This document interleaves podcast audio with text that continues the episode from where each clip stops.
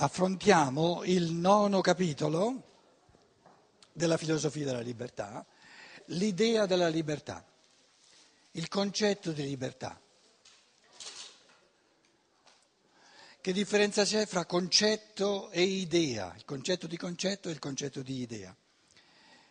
Non c'è una differenza sostanziale, una differenza accidentale, direbbe Aristotele, e cioè che l'idea, un'idea, è un conce- una serie di concetti, un insieme di concetti, quindi un'idea è un concetto più complesso e il concetto è un'idea più piccola, più ristretta.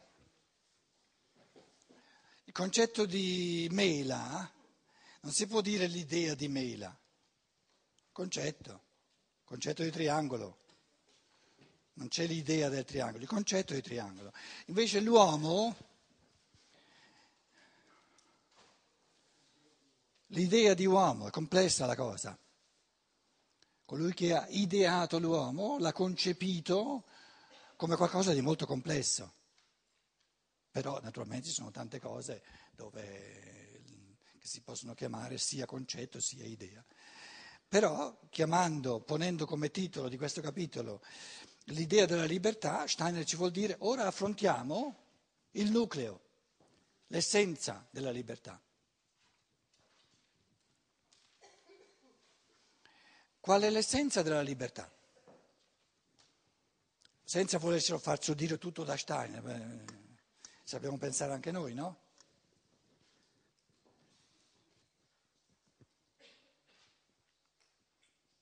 Il nocciolo, l'essenza è il nocciolo.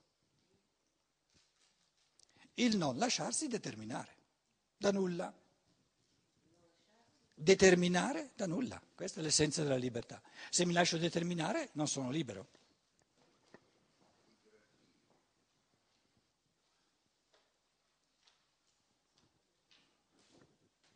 Ma come? È mai possibile non lasciarsi determinare da nulla? Dico un paio di pensieri a ruota libera adesso all'inizio. Possibile?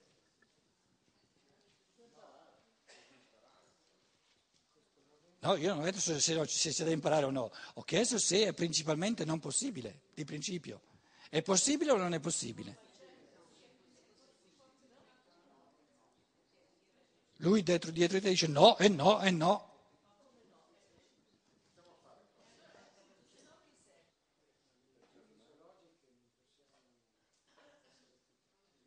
Tutti i condizionamenti fisiologici, biologici, di educazione, sociali, eccetera, eccetera, eccetera, tutti scavalcati. E non ci lasciamo determinare da nulla.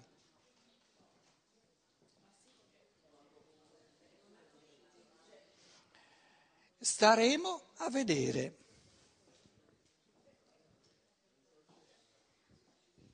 Comunque la cosa è interessantissima.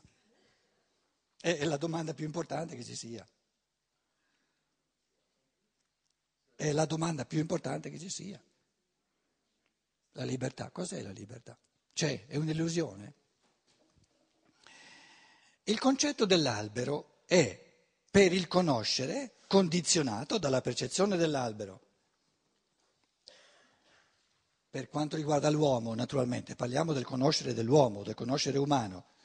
Non posso formare il concetto di albero senza la percezione dell'albero, perché soltanto la percezione fa sorgere la domanda che cos'è. E allora il pensare si accende e dice è un albero. Di fronte ad una determinata percezione io posso estrarre dal sistema generale dei pensieri, sistema generale dei pensieri, dei concetti, scusate, soltanto un ben determinato concetto che poi è lo stesso. Eh, dal sistema generale dei concetti tiro fuori un ben determinato concetto, comunque dei, dei, dei pensieri. Il nesso fra concetto e percezione viene determinato indirettamente e obiettivamente nella percezione per mezzo del pensare. Il collegamento della percezione col suo concetto viene riconosciuto dopo l'atto percettivo. Quindi prima precede la percezione, Però non è la percezione a dirmi che cos'è ciò che percepisco, ma la correlazione è già determinata nella cosa stessa. Quindi non è la percezione a dirmi che quella è una mela.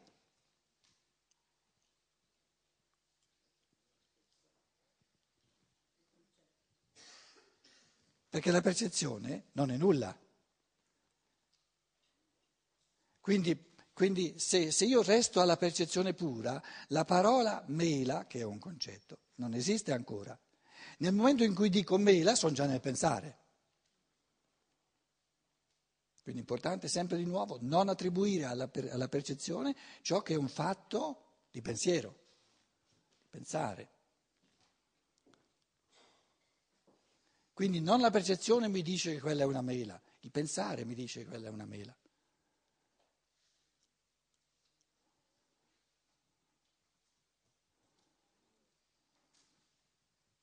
Supponiamo per assurdo che un bambino, così fra i 4-5 anni, dice è un gattino, noi vediamo una mela, noi adulti vediamo una mela, è un gattino.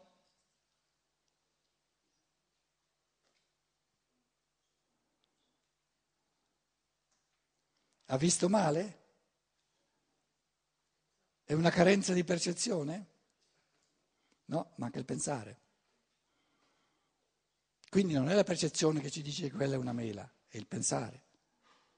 Perché la percezione, un bambino piccolo può dire un gattino, una pera, o una pera. Sì, ma il concetto di gattino c'è la prima che non la pera, la mela, eccetera, complessità che vengono eh, un po' più tardi. Diversamente si presenta il processo quando si considera la conoscenza, cioè quando si ha la percezione del conoscere, quando si esamina il rapporto che con essa, nella conoscenza, sorge fra l'uomo e il mondo. Nelle considerazioni fin qui svolte si è fatto il tentativo di mostrare che è possibile mettere in chiaro questo rapporto volgendo su di esso la nostra imparziale osservazione.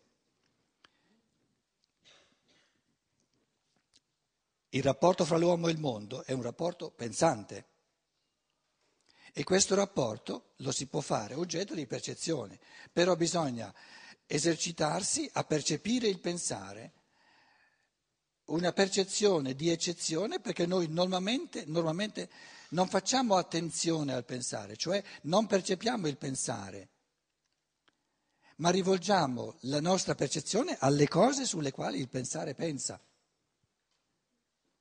Nel terzo e nel quinto capitolo abbiamo fatto questi esercizi. Una giusta comprensione di tale osservazione porta al convincimento che il pensare può essere direttamente contemplato può essere direttamente percepito, fatto oggetto di percezione, come un'entità in sé conchiusa. Allora, il pensare viene percepito, viene vissuto, perché anche il vissuto è una percezione che facciamo noi come un'entità in sé conchiusa.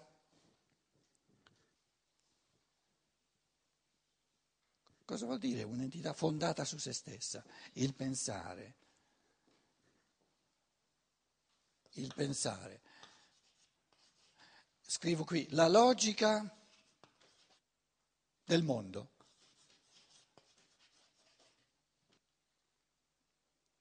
La struttura logica del mondo ha bisogno di elementi esterni per spiegarla? No, è tutto immanente.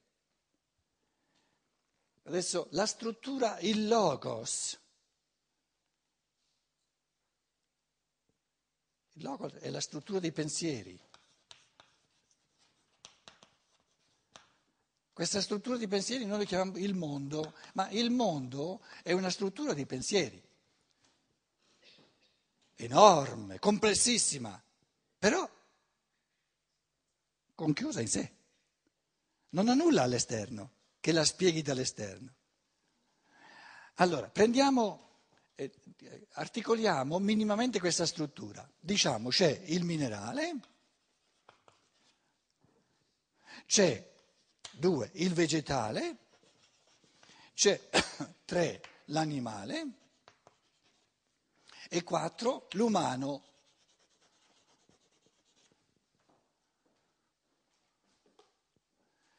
Con quale strumento colgo io la struttura logica di questi quattro, come sono strutturati? Io so che, che, che, il minerale ha una struttura, ha un rapporto strutturale di base per il vegetale.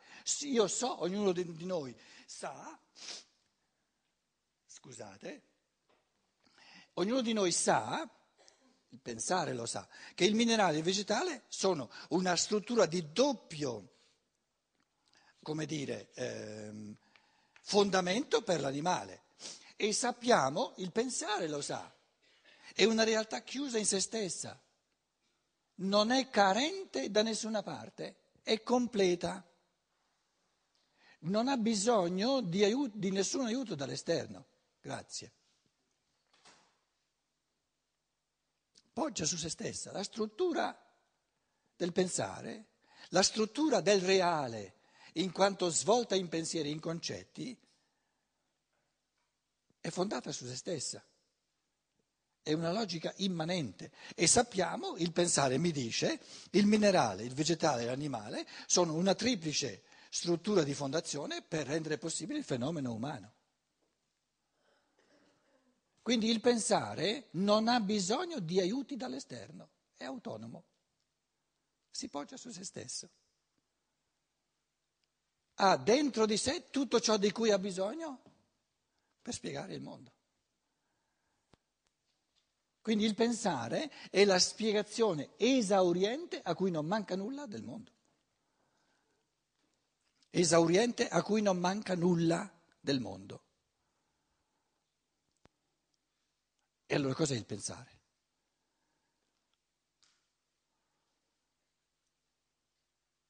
Una realtà che si fonda su se stessa.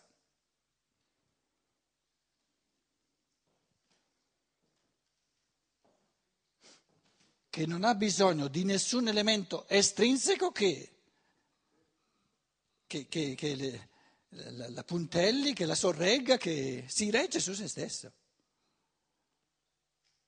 Un ragionamento giusto è giusto, si regge su se stesso, non ha bisogno di elementi estrinseci.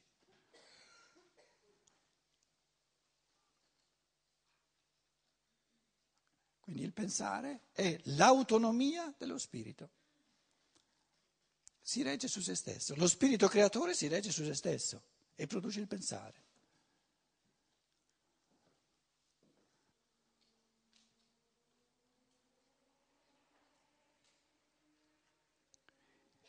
Se usciamo dal pensare abbiamo una non comprensione, altro che un aiuto, una non comprensione. Se restiamo nel pensare possiamo comprendere tutto.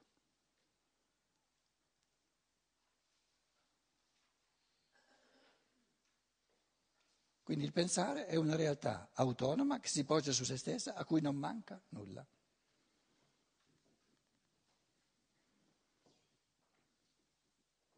Tutto ciò di cui ha bisogno lo trova dentro di sé. Pensare.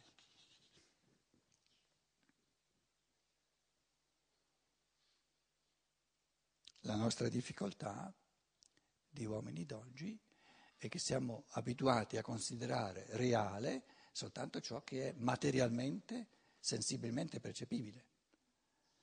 E la filosofia della libertà ci fa fare esercizi che ci portano a considerare reale e sempre più reale qualcosa che non è sensibilmente, materialmente percepibile.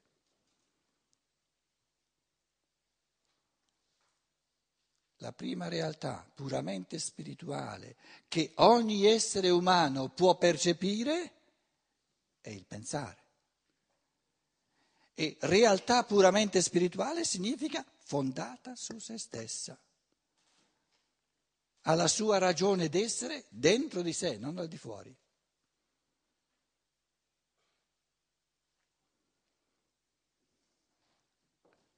Logico? È logico. E secondo il logos. E se è logico, non gli manca nulla, va bene.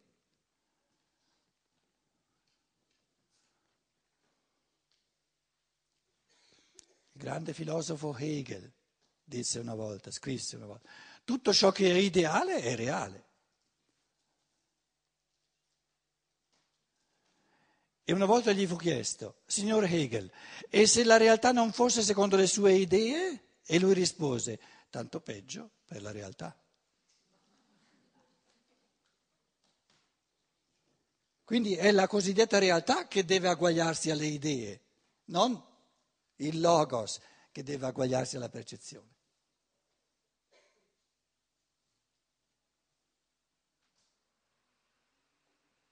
Dicevamo prima che il pensare è ciò che dà affidamento in assoluto. Perché ciò che è vero è vero. E l'errore è escluso. Quando io vi ho fatto, voi direte però questo è così fondamentale che certo che non si sgarra, però quando io vi ho, vi ho articolato questa struttura quadruplice no? del reale, il minerale, il vegetale, l'animale e l'umano,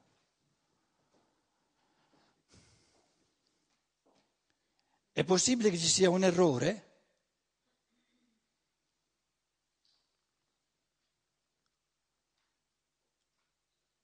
che uno dica no, no, no, no, no, no, no, no la, la, la, la, fi, la successione l'hai sbagliata, prima il minerale, poi c'è l'animale, poi c'è il vegetale, poi c'è l'umano, va bene?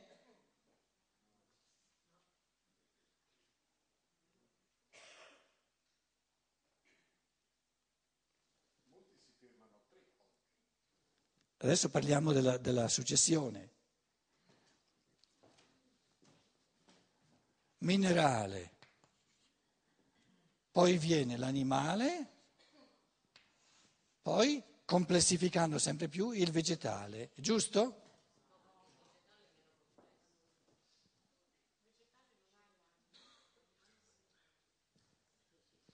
È possibile errare? È possibile sbagliarsi?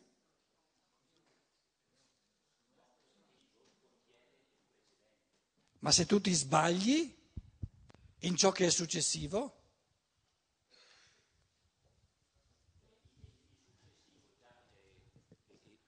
contiene in sé il precedente, quindi lo presuppone. Sì, allora diciamo io ti dico, il, il, il allora io ti dico, l'animale contiene in sé il minerale, il vegetale contiene in sé l'animale e il minerale. Tu dici no, sei sicuro?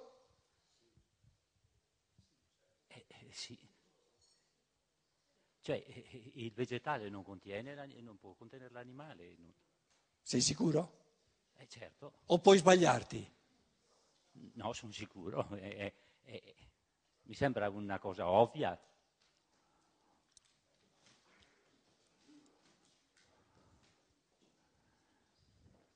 Cioè, è, è una complessificazione eh, di, di un gradino in gradino. C'hai il microfono?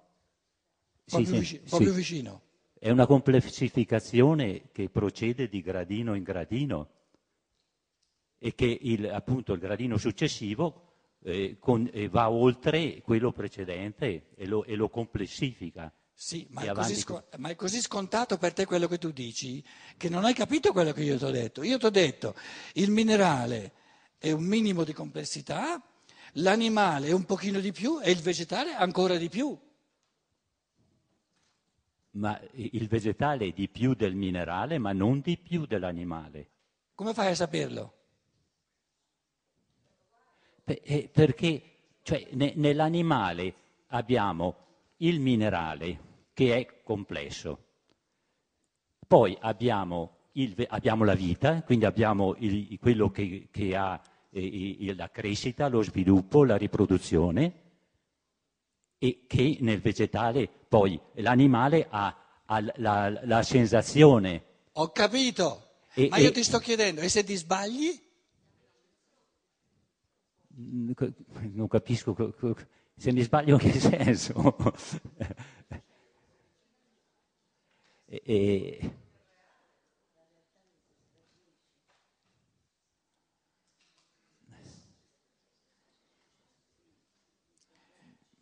Tu stai dimostrando, questo esercizio è molto eh, eh, importante, eh, eh. psicologicamente molto importante.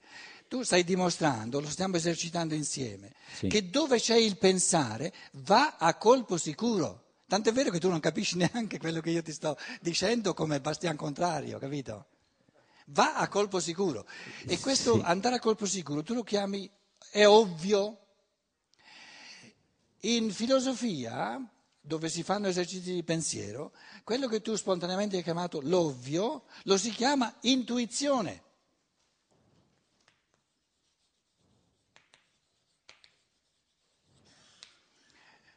Tu hai Eh. per intuizione il concetto di animale, per intuizione il concetto di vegetale e sai ovviamente, cioè con certezza, con certezza assoluta, che l'animale è più complesso del vegetale.